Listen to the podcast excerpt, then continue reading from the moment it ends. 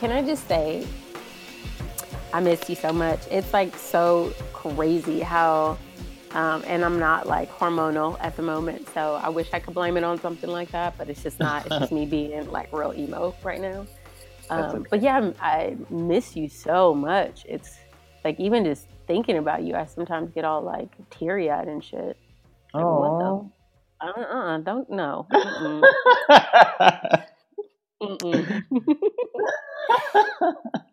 I like being missed. No, I'm just kidding. yeah. Um, no, I miss you too. Obviously. Yeah, I know. Obviously. As as per our our FaceTime conversation the other day. yeah. I was like, okay, I have to go. I have to. I felt the same. I, I was in public. I, was like, I can't stop tearing up my face in public. oh yeah. Oh man, I really want to hear about Mexico. I mean, we don't have to put this in the show, but I, w- I want to hear about the sweat lodges and uh, oh my god, so amazing. Um, the trip was great. It it was well, we went to Mexico City for the first like uh, six days maybe, and mm-hmm. then we were there during Day of the Dead, and uh, Day of the Dead is typically like a family kind of oriented holiday, right? So mm-hmm. it's a it's a time to honor loved ones who have passed, and it's a time that they believe that like the spirits of past loved ones or friends uh, comes they come back, right? And you you celebrate with them just their life and whatever.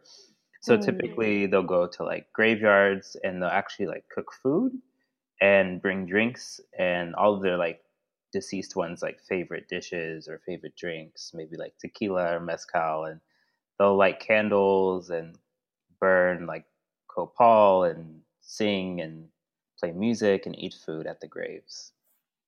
It's like a celebration of wow. life through death. It's really interesting. Um, so we went over to his friend's house for that, and usually households will have like a like an it's called an ofrenda, so it's like an altar. So they'll have these flowers that grow around Day of the Dead every year. They're like these orange, kind of roughly flowers, and pictures and food offerings and drink offerings and stuff on like a big table. So they had that, and it was really nice. And they made this like special food that they only make on Dia de los Muertos, and they fed us and whatever. So it was really, really beautiful. And they had the cutest little son. His name was Camilo, and he was two years old, and he was about a foot and a half high, super short little guy, and he loved singing. He loved singing and dancing. So every moment that he got, he got his like toy little guitar, and he would like sing a little song for us, and he would dance, and then he would just look at us, and we'd all clap, and he'd be like, "Yay!" it was the cutest little thing. Um, but while we were there, they were like, you have to go to this small town called Tepoztlan, which is so in like traditional like Aztec or Mayan mm, cosmology or just like world belief, the god Quetzalcoatl, which is one of mm-hmm. the main gods that they would uh, like worship, is was his birthplace was supposed to be this town in the mountains.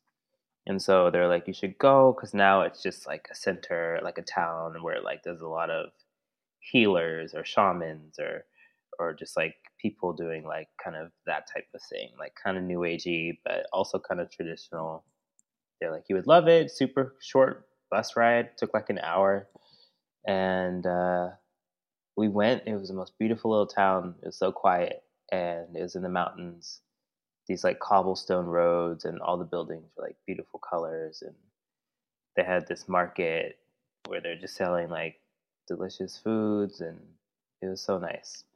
But that's where we did the. It's called the Temazcal. Temazcal. So the first place, the place that we stayed was just this like little hotel, and they had a, um, a local shaman come in and lead one. And I was a little skeptical. I was like, what is this? How good is this going to be like at the hotel? Like whatever, whatever.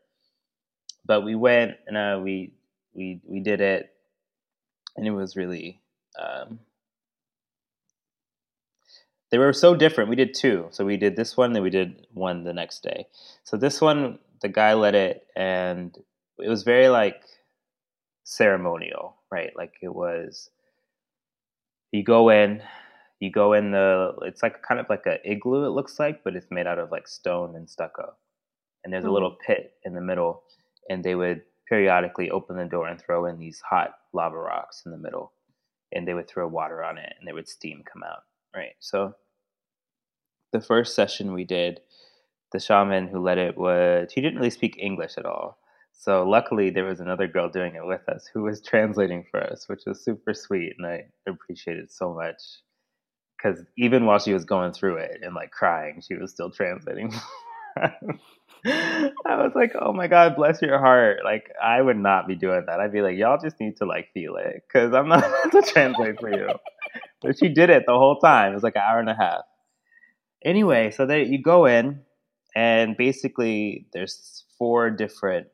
They call them doors or portals, but it's like four different kind of uh, sections throughout the hour, hour and a half session.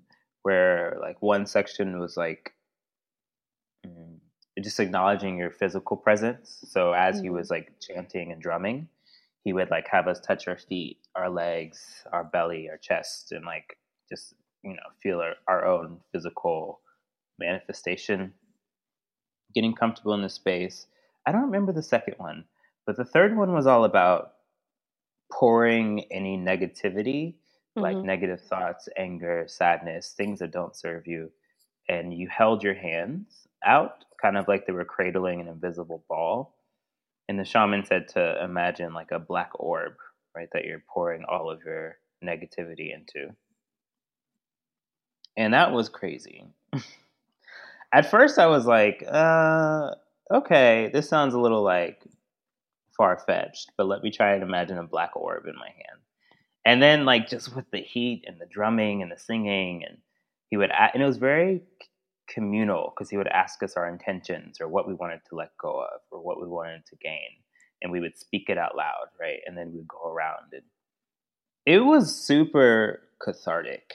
I felt, I almost feel like I'm still feeling the effects of it. Mm-hmm. It,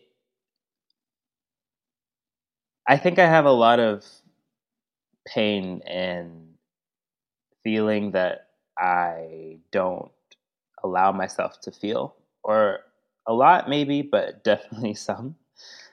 Um, and I don't, you know, whether it's connected with like my mother's death or just pain and sadness that I've had my life or from myself or experiences, whatever.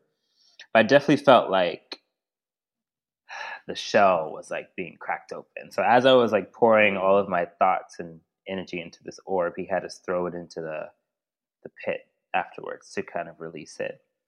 And then after the ceremony, we all left. Ilari got out first, and then as you exited the little igloo, he poured cold water over you. So as I was about to crawl out, the girl who was translating for us, she just looked over to me and she said, "Be reborn." And then I was like, I lost my shit. I started sobbing, and then I and then I crawled out of the igloo, and he poured this cold like water that had like eucalyptus leaves in it, so it smelled really amazing. But it just felt like there was a layer of my skin that was like peeling off, and I just like started crying and crying and crying and crying. I'm getting chills, boo, just listening to this. And I couldn't like.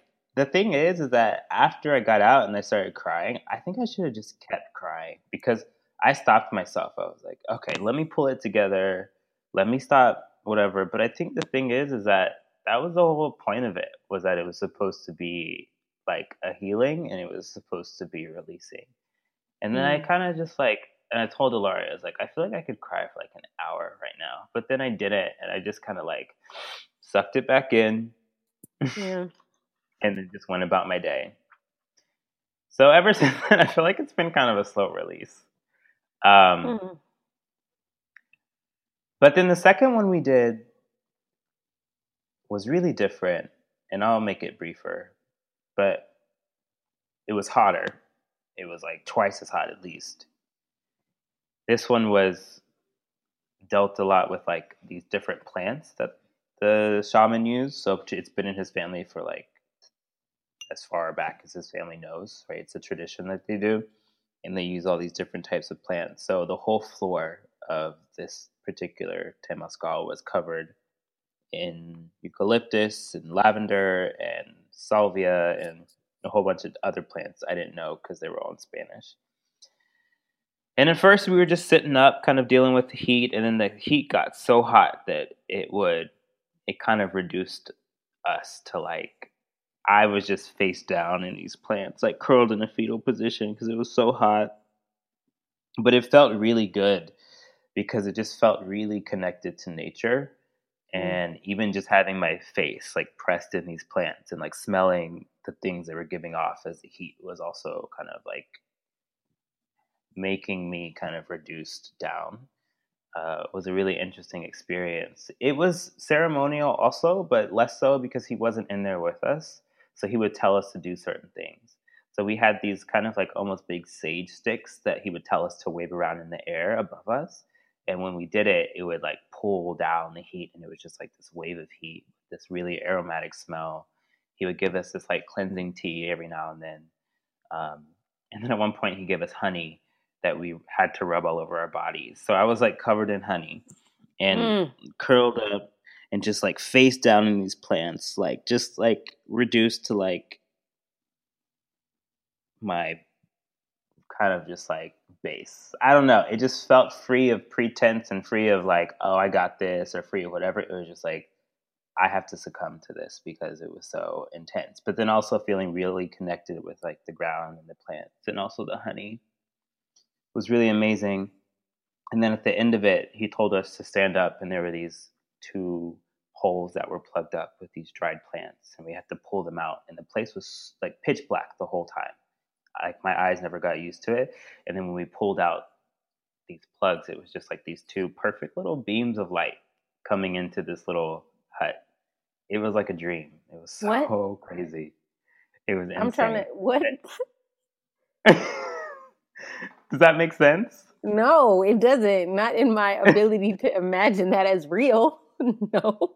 Like you know, I feel like it's something you see in a movie. Like you unplug this hole, and it it wasn't even like the place got lit up. It was like only in this little beam, like this little beam of light that just came down and shone right down the middle. And it was like I felt like I was in like my mother's belly.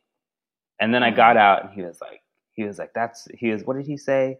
He was like, "How was it?" And I was like, "I feel like I was in." I was like, I was curled up in a fetal position, like on the ground. He was like, "Yeah, it's like your mother's belly," and I was like, "Yes." Like that's the only way, and I think that's how they kind of contextualize it. it. Is like mm. coming into a womb, and then having an opportunity to be reborn.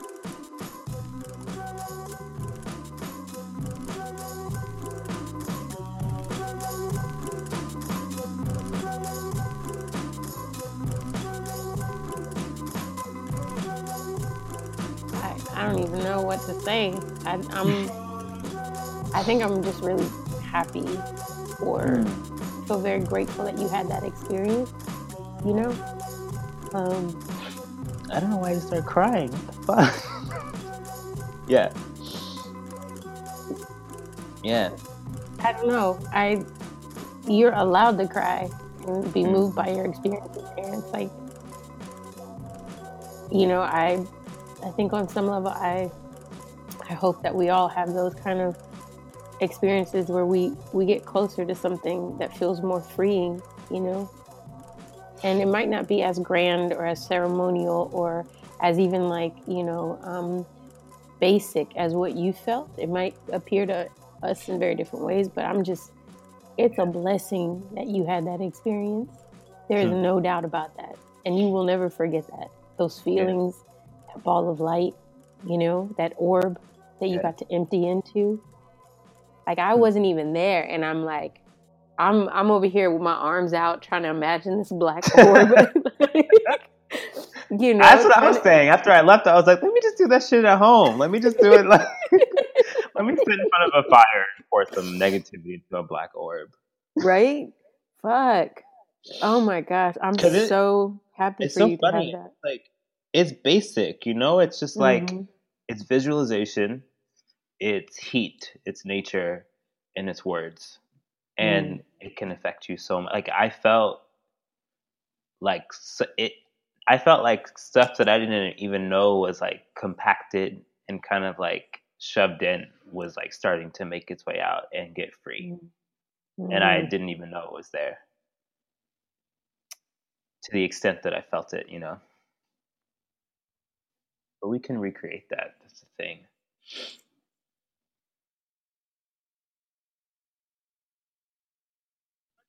So this morning I reread over the things, you know, what we're going to talk about today. I kind of reread over what I had written and wrote a little bit more. Um, but I was playing Napalm's new album and mm. like I 20 minutes before I sat down to read, I had just been like kind of guided by my by the music and by my own energy. And I'm at home by by myself. Wayne's out of town, and I, and I just I don't know this thing came over me, and I started to dance, you know, mm-hmm. and it just felt so I like I wasn't even thinking, you know, and it felt mm-hmm. like the most natural expression of whatever was inside of me. And then when I sat down to read, I had, I was like overcome with so many feelings. And I cried so hard, like probably just mm. stopped crying like 10 minutes ago.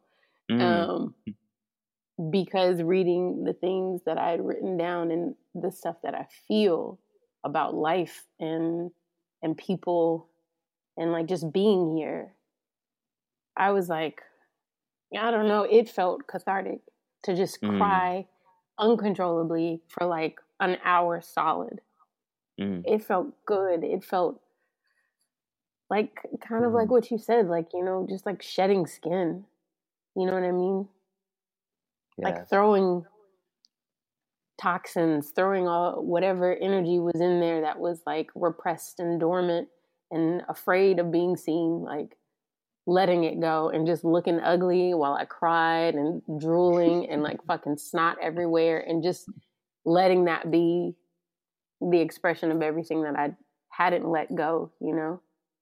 It was so nice. It was so wonderful. And hearing you express similar sentiments in your experiences in Mexico, I'm just like, I'm just so grateful that we have avenues in which to release things, even if we repress them again or like, you know, only give it like 60% when we want to go 100 it doesn't matter. I think that we've even had the experiences you know? Yeah. Yeah i agree for sure. I actually try go ahead it's I'm funny sorry. that you had that oh no no sorry i was just gonna say that it's funny that you had that experience because i also i just was like feeling a lot for some reason today mm-hmm. and so i felt like i needed an outlet for it. You know, mm-hmm. I think a lot of times in my past, I've just felt a lot and just kind of shoved it down and tried to like not not feel it or not see it. Mm-hmm. Mm. And I think maybe just over time of talking with people like you and you know trying to get more connected with like yoga and stuff like that. I think I have maybe kind of like gain some sense of awareness of like when I do that, I can feel it pretty physically in my body. So, yeah. you know, even when I would see Jim, which was always interesting, I always thought that he would ask me like, I'm trying to connect with a thought or a memory or feeling, and then he would ask me like, "Where do I feel it in my body?" Um, and he would be like, "Describe that sensation. Like, what does it feel like? Um, where is it located, stuff like that. So then I came home because I was feeling it a lot in my chest and like in my throat, and it was just like I felt like pressure, and I was like, okay, I need to like let it go. So I just came home, curled up in the bed, and just started to cry. mm-hmm.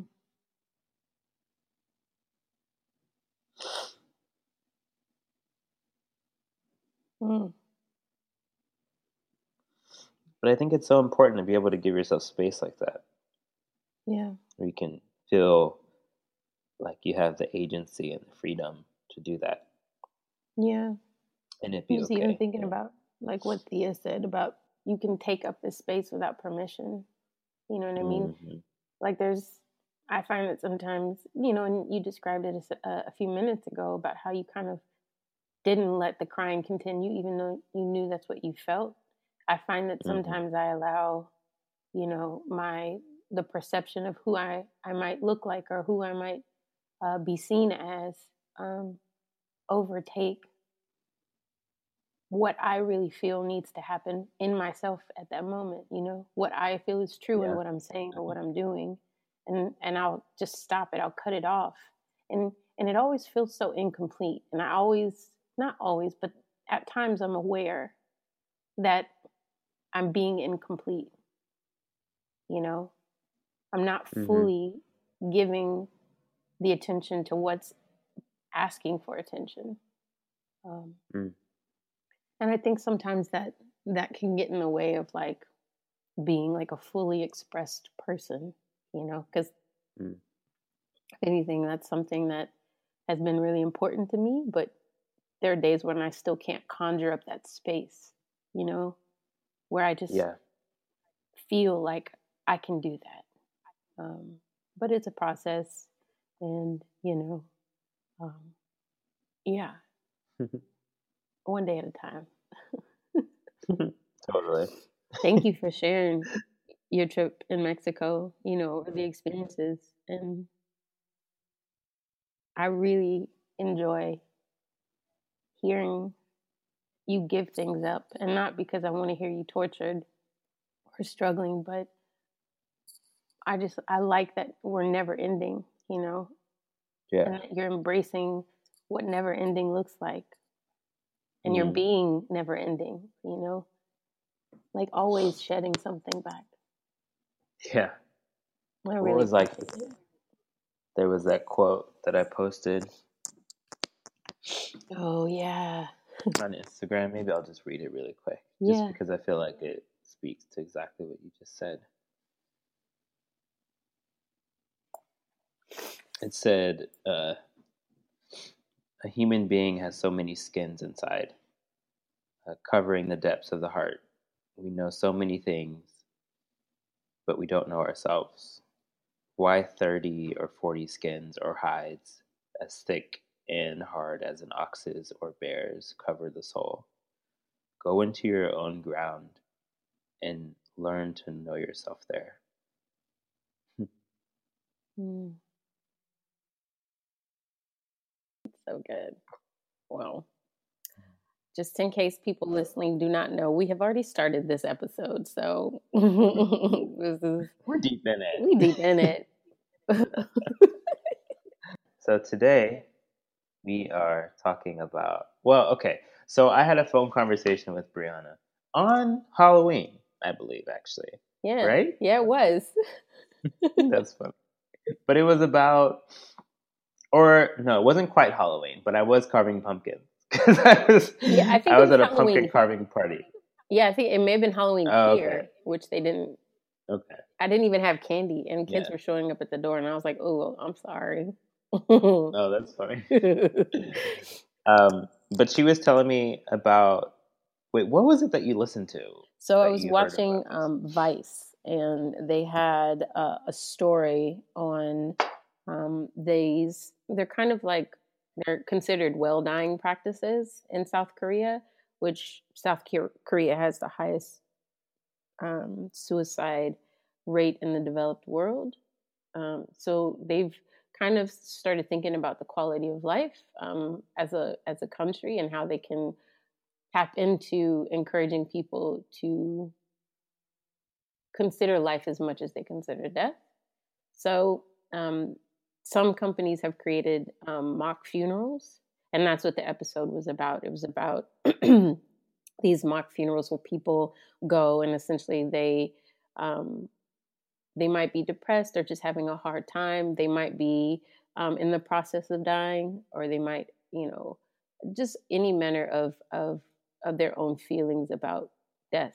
They showed up with that, um, raging, you know, as young as um, middle school age to elderly, and people go, they sit there and they write their own eulogies and they share them and they just release something. And then some of these companies even have them get into coffins and they, you know, mm-hmm. shut the lights down and they just be with themselves in complete silence and darkness for, you know, half an hour. And then essentially the, the goal is that they feel reborn as they re-enter into life, almost as, as if you felt like when when you left hmm. um, that ceremony, you know, that sweat. Um, what is it called again? I'm gonna. Temazcal. When you left the Temazcal, and mm-hmm. you know that the girl says, um, "And you're reborn." So the experience mm. is to be reborn into life by contemplating mm. their death. Um, mm. And I just found it fascinating. Um, fascinating, eh, not in a voyeuristic kind of way, but in how people can take something as scary as death and ask you to go through the door in a way where you can release something so that life seems more possible you know mm.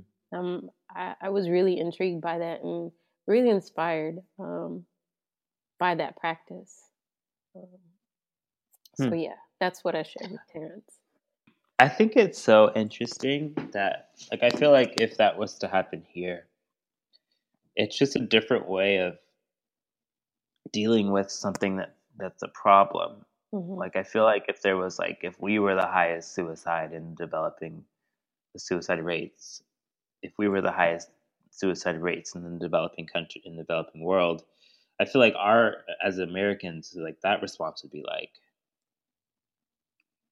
to encourage people away from the thought of death. Yeah. You know, to like yeah. but I love the idea of like embracing mm-hmm.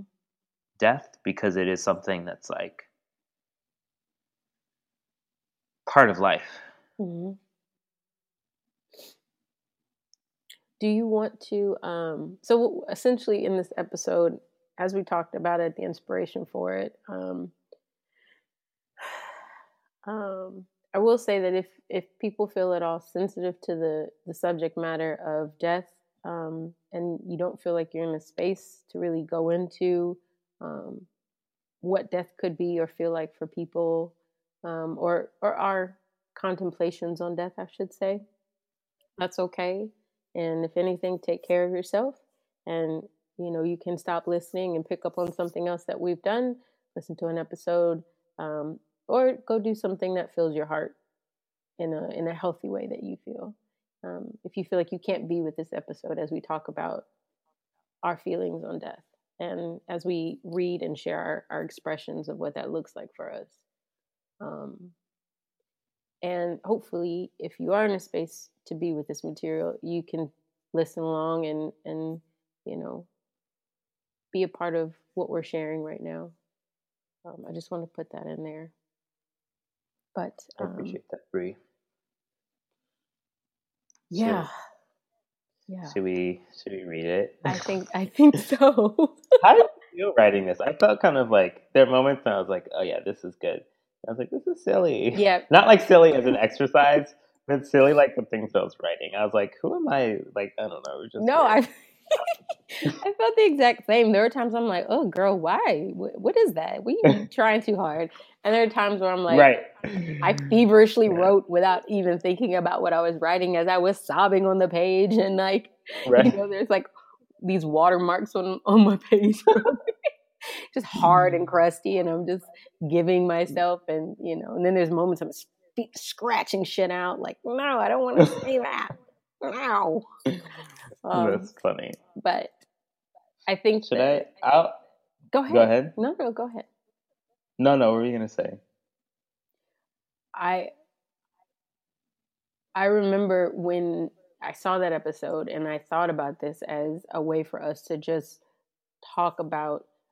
I was really self conscious, and uh, to to be honest, to to even bring this subject matter to the show, you know, mm-hmm. um, because it's not something I think I openly talk about, but I feel reflections of it in my life, you know, mm. um, whether it be like people I care about actually passing or you know dreams that I sometimes have. Like I I have this one re- recurring dream, um, and I haven't had it in a while, but I had it all through my childhood, um, and yeah, most of my life I should say. But I have this dream where my mom and I stopped to get gas at a gas station around our house, and we are living on um, uh, what is that? I can't remember what street we were living on at the time. Um, but yes, we stop at a gas station and she gets out late at night. But this is late at night because me and my mom used to go grocery shopping at like 10 o'clock at night and I have no idea why. But um, so we're at this gas station super late and she goes inside to pay and I'm sitting in this van and she's about to get back into the car and we're about to drive off and someone comes to her side of the car and pulls a gun out and puts it to her head. And I think it just kind of gets fuzzy from there, you know? But the feeling wow. the feelings in that in that recurring dream of like that kind of mm, I don't know. But it's something that I think has kind of kept me away from talking about things, you know? Mm. Um, and has made death or losing someone very scary and also just actually losing people feels scary mm. um, so i was hesitant to talk about this but when i saw that somewhere else in the world um, whether or not people agree with it that there are people doing interesting things around death they are there's the Zen Hospice Project as well, which um, I think is such a beautiful place. And this guy, he wrote this book called um, The Five Invitations. Um, and it's been uh, essentially, it's like looking at death. Um, let me see. I don't want to fuck this up, so I'm going to just quickly say this. But yeah, his name is Frank Ostaseski. Um, Ostaseski, I think. And the five invitations is about discovering what death can teach us about living fully. And as I read it, like, I mean, some of the things he recounts, he does it in such a, a gentle way, but in a, a very honest way on on on hospice care and how people working through their death look at how they've lived, you know. Um, mm-hmm. So there's been these inspirations lately to encourage me to delve into this area of, you know, life that I don't really talk about that much and I don't go into, even emotionally go into. And that's also part of why, like, we kind of, I, you know, brought this up. So I just wanted to say that, that even talking about it right now, I'm kind of at a loss for for words and comprehension because mm. I'm still so unsure of like how to express these things, you know, and even like what people might think about it or say about it. You know, I'm not going to lie. There is that fear um, of how confronting this might be for some people. So mm. I just wanted to say that. Yeah. Hmm. But we will proceed. Well, I appreciate your like openness to to talking about it. and I I don't know. I mean, maybe like uh, hmm. I think talking about the the talking about death or like the possibility of dying or people dying is maybe like just the conversation might be might come a little bit easier for me just because I was so in no not, not like comparison, but just for myself, I think I'm able to talk about it because I was so kind of confronted with it. Um, with my mother passing, and it was such a such an interesting, like strange experience to like see someone and like know that they were in the process of dying. You know, mm-hmm. like to know that it was like around the corner. Because of course it's gonna happen to everyone, but like to to watch it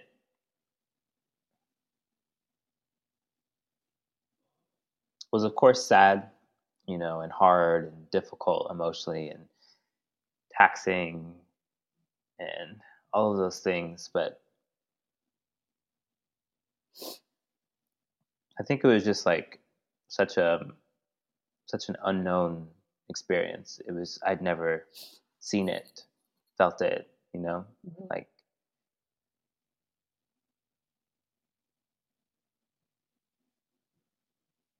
trying to feel like the best words because there was something there, you know. It wasn't it wasn't empty. mm-hmm.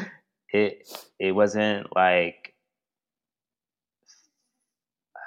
I don't know if this is a, even a word, but like finality. It wasn't like mm-hmm. it was something, you know, like just looking into my mom's eyes and like seeing her kind of slip out of this everyday world into something else, whether it was just like more inward or what, like it was like a process that I could see mm-hmm. and like witness. And it is something really powerful. It's something that's like a force. And I think that that's why, you know, there's so many cultures around the world that have this like honoring of death, like mm-hmm. in Mexico, Dia de los Muertos, a whole day of like honoring those who have passed. And even the whole vibe there during it was like so different than anything I'd ever experienced because mm-hmm. it wasn't like Halloween. It wasn't like there were, you know, America has seeped into their culture just like it has every other culture in the world, for better for worse. But so there were kids running around in like costumes and they loved it, obviously, right? But then there was this other part of it that was like it felt like it had substance, mm-hmm. like it was this honoring of life through the process of death. So it was heavy, it was celebratory, it was kind of grim, but it was also beautiful. It was so, it was just, I never felt anything like that before. Mm-hmm. Just being there as they honored it, you know. Um,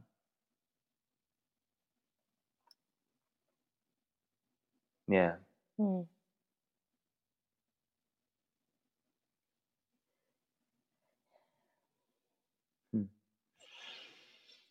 Okay, yeah. maybe I'll read my eulogy. Yeah.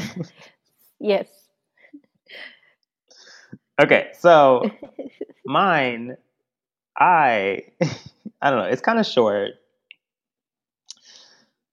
I guess I just kind of like summed up my life. It was a weird, interesting way to kind of like contextualize or just like to like view my life as a progression. Mm-hmm.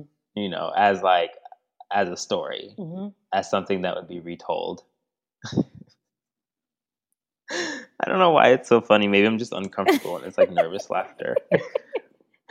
okay, so here we go. It says Terrence Anderson grew up in the southwest side of Houston. As a young boy, joy, happiness, and a general excitement for life filled his mind and filled his body. Even the first days of schools would cause him to wake up jumping for joy, and there's home videos to prove it. As he grew up, all of that feeling caused him to harden and protect a little bit. Now, instead of unchecked feeling, it started to manifest as an undercurrent of fiery joy, but equally fiery sadness and angst. Thus, the teenage years happened. Those years were maybe a little bit quieter, more inward, and generally more angry. He only allowed those close to him to take a peek at what was felt underneath, for better or for worse.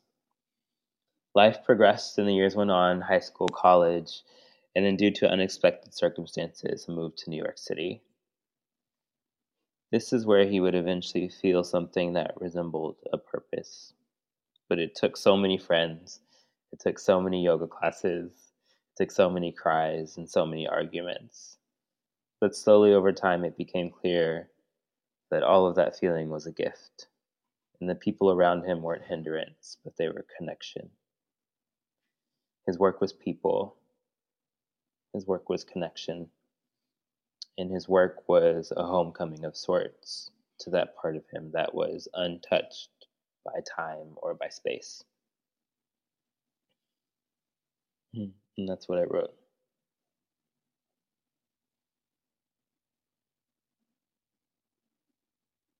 Hmm. You don't say much sometimes, Terrence, but I don't know. It Doesn't take much for you to say what needs to be said.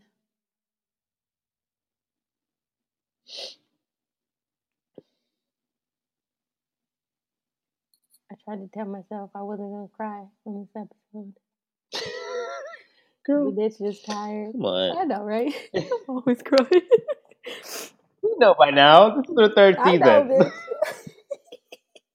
Our second podcast. Fuck. I know. Uh, Mm, I love the the idea of homecoming, um, and it's mhm. it's interesting to hear because in in what I found the truest thing to say, home came up a lot. Like this idea of of Mm. being where I'm just supposed to be, you know, um, and that kind of safety and love wrapped in in a home. Um,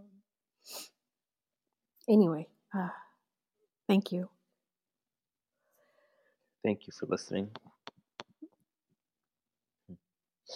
I didn't really know how to write this, so I just wrote whatever was there. Um, and it's on paper here, so you're gonna hear shuffling of pages.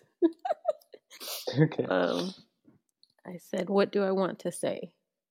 I'm writing this with my death in mind. It's immediately a difficulty.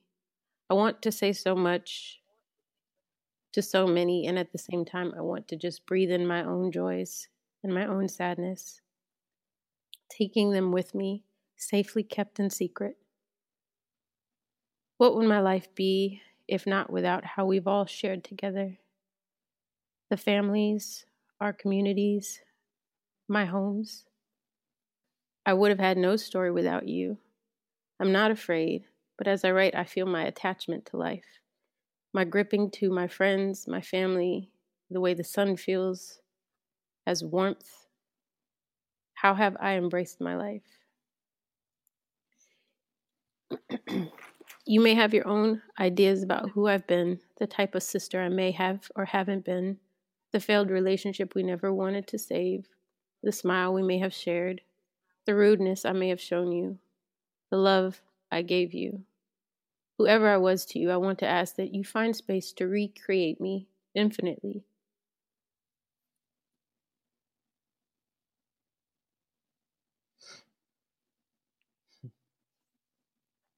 It's a practice I've only recently, like in the last few years, been brave enough to attempt. There are days I've lived on our memories that to remember how you laughed held me up all day. You have no idea of how you being there and here made life worth living for me. A dear friend once told me that I was so used to baking my own pie and giving up each slice that I never knew what that pie even tasted like. That essentially, I didn't know the taste of my own love. Maybe that's true. At the time, it felt very real. And at 33, I can say I'm trying to love myself. Even if this is an end. My heart and my wellspring of gratitude, my joy and my sadness is all vital to how I choose myself as much as I'm able to.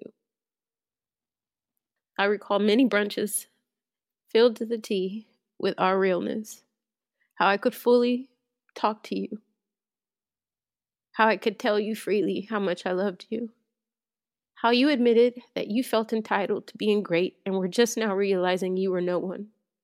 I wondered if you felt any freedom by your admission. How we all walked high as fuck to Fort Greene Park to stare at Hot Dad playing soccer with his strangely talented toddler, how he wore jeans and sandals, and how I saw your reflection, dancing to your sets and waking up to your generosity, how you combed my hair, my cheek pressed firmly on your thighs, how I've probably repressed all your sadness in an effort to preserve your courage, the way you cared for two kids on your own. How, when we were held at gunpoint, my only thought was your safety. How much I pray that you are happy, and if you are true, and if you truly knew that I owe everything to you. Always hoping one day to take care of you and all of our debt so that we can live unencumbered by stress. You were my first love, my first best friend, my first hero, my heroine. I have become you in so many ways, and there is no other way that I wished I could be. I see us learning how to play chess, how you are a father, and how I wish I told you more that you are an amazing person. I learned from our anger. You are a daily presence because we are too similar. I love that people always thought we were twins, even though I acted as if I was disgusted by that comment. If I knew then what I know now, I would have told you how, against all odds, we were two miracles that our name would never define us. It would challenge us, but we would win every time we chose love over our anger. That I can hear how much you love me.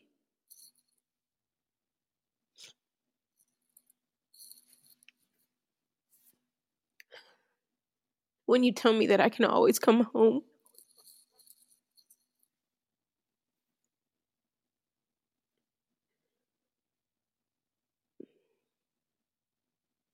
home.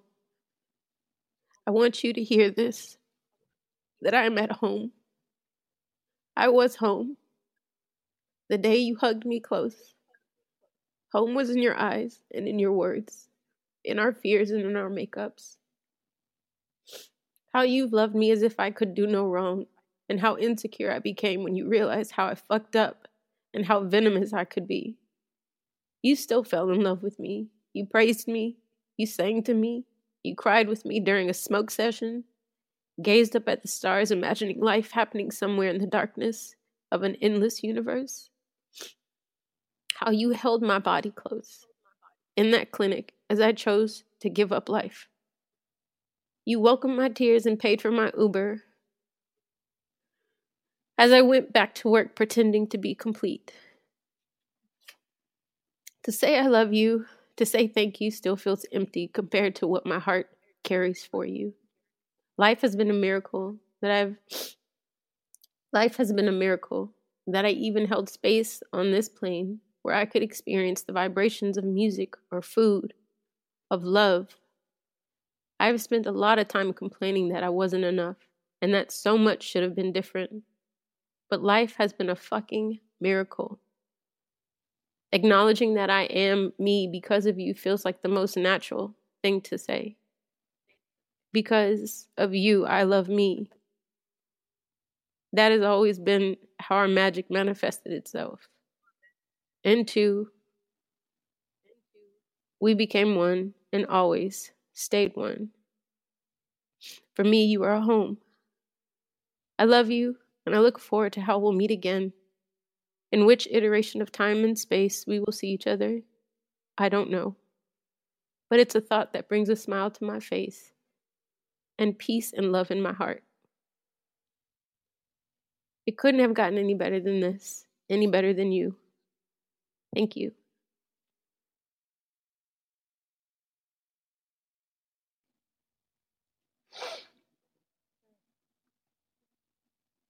That was. Uh really beautiful.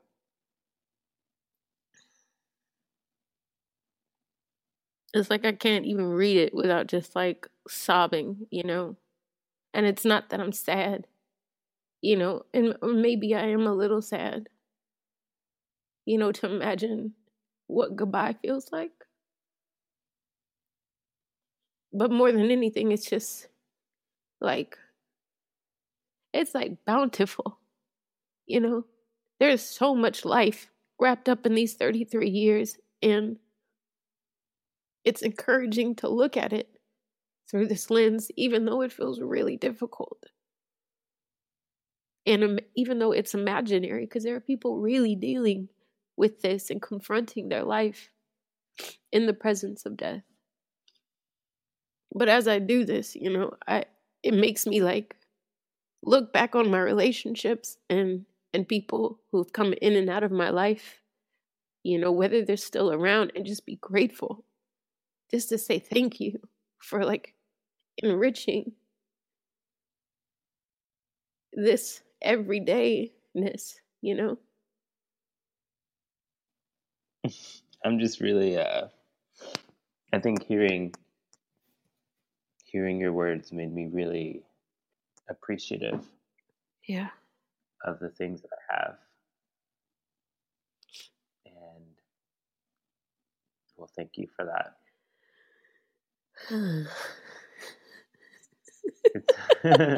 I think it's pretty cool, like the idea that like doing an exercise where you embrace something that seems so opposite of living can just make you so appreciative of living. Yeah.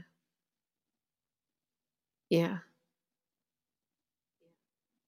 This is my my off day, right? Sunday is usually my day where I just spend trying to get things done or whatever and like after kind of looking back at the stuff I wrote and then re- writing some more and like just going through feelings like I realized how much I wanted to just talk to people.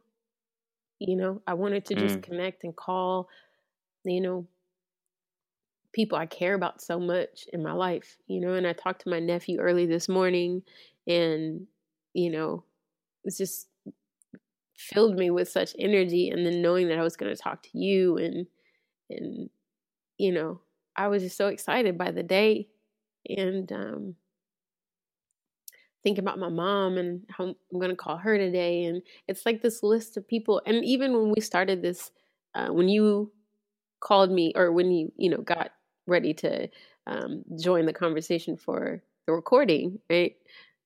My nephew called. And at the same time, my sister called. And at the same time, it's so crazy. Naila was trying to call me, you know? Yeah.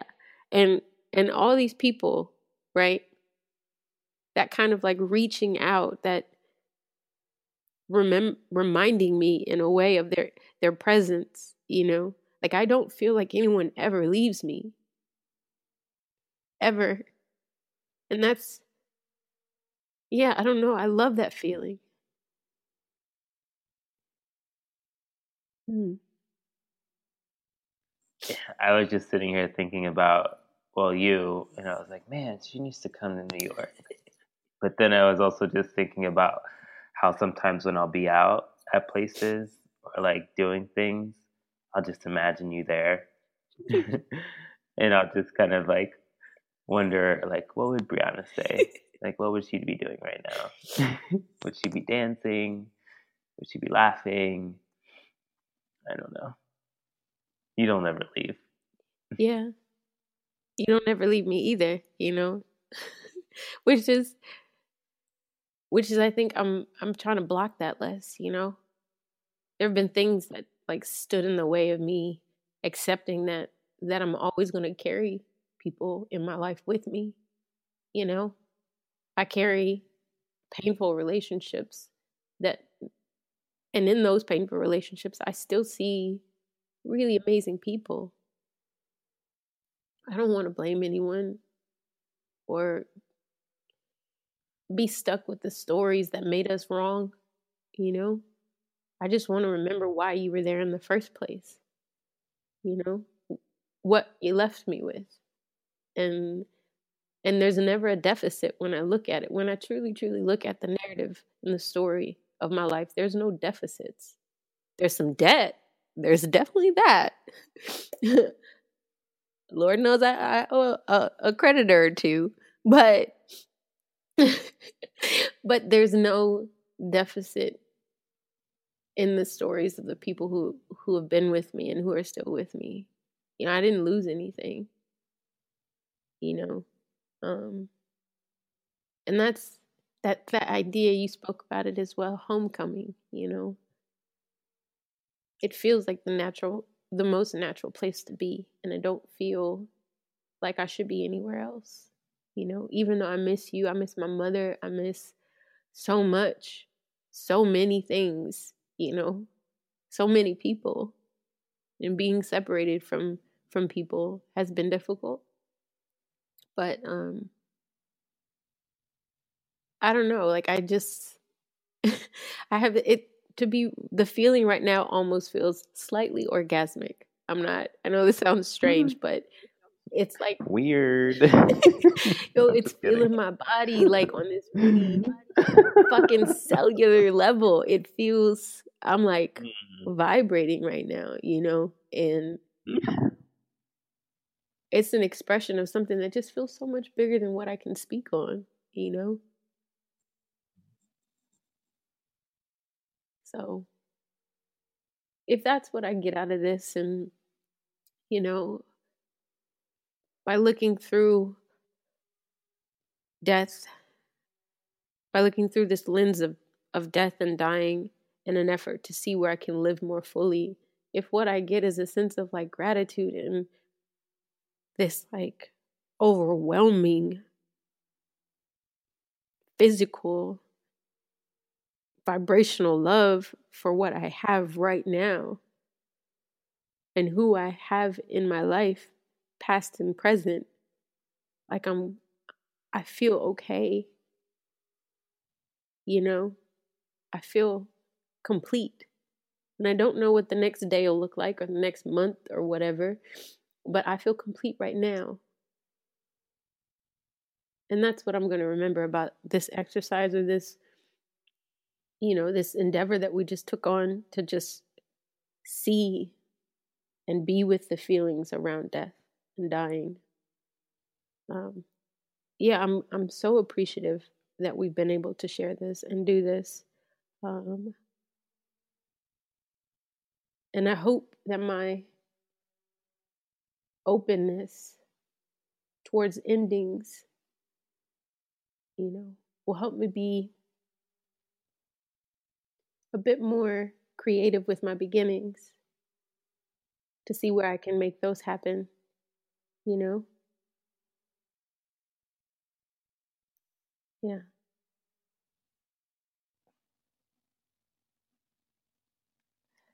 I feel lighter. Mm-hmm. I feel I feel it's interesting like contemplating the idea of death and dying and I feel like it just now kind of allowed more possibility mm-hmm. within myself. Mm. So thank you. Yeah. I hear that and I second that. Um, yeah, I think today I'm just going to devote the rest of my time. It is 12:30 in the afternoon on Sunday here. Um, and I'm just going to devote the like I want to devote the rest of my time just saying something to people, you know. Um, and as I wrote even when I wrote this, I just so many things flashed in my mind, so many people, you know? And I was like, fuck, you've been blessed. And not because I'm special, but because that's how life is. Like, you wake up, you meet people, you see people, you speak with people, people speak with you. And if you look hard enough, I do believe that there is, it's there, like it's been there.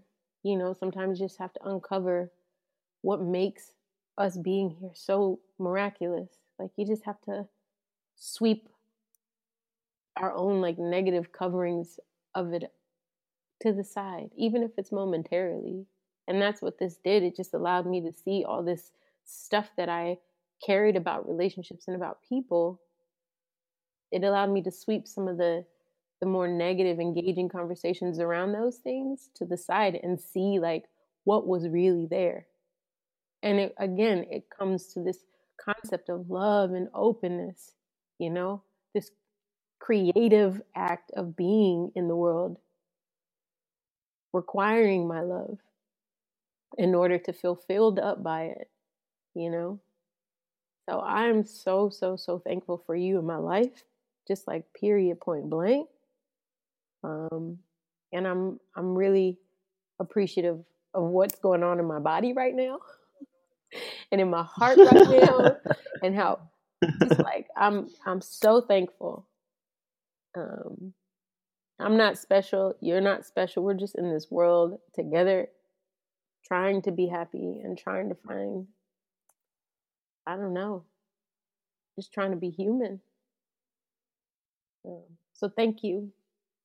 And if you've been able to sit through this entire episode, thank you um, for the support and for the love. And, you know, I offer this exercise. Um, you know, if it's something that you're willing or wanting to be creative with, um, to reflect on on what death would look like for yourself, um, not in the actual happening of it, but in the things you could say if you knew it was coming. Like, what would you be afraid of, of giving up? What would you be free to say? There was nothing in the way. You know, if the fear of tomorrow wasn't in the way of it. Um, you also don't have to do that. You can totally just be like, ah, cool, moving on, um, which is more than okay. Um, but thank you anyway for listening and as always for supporting parents and I. Um, and I'm just so happy that we got to do this. I miss talking to you and me too. yeah. Very thankful. Okay. Well, check us out on iTunes. Thank you everyone for listening. Yes. Yes. Website, iTunes, all of those things, Instagram. Um, Follow us, like, like us, share, comment. Is that what yeah, comment. You know, subscribe. All those things. all those things um, that I'm not really comfortable asking you to do. Go do them. Yay! And social media. Yay! Go do it. Um, all right. Well, be well, everyone, and we love you all. Thank you for making our lives worthy and worthwhile. And um, mm, thank you, thank you. Bye. Bye, guys.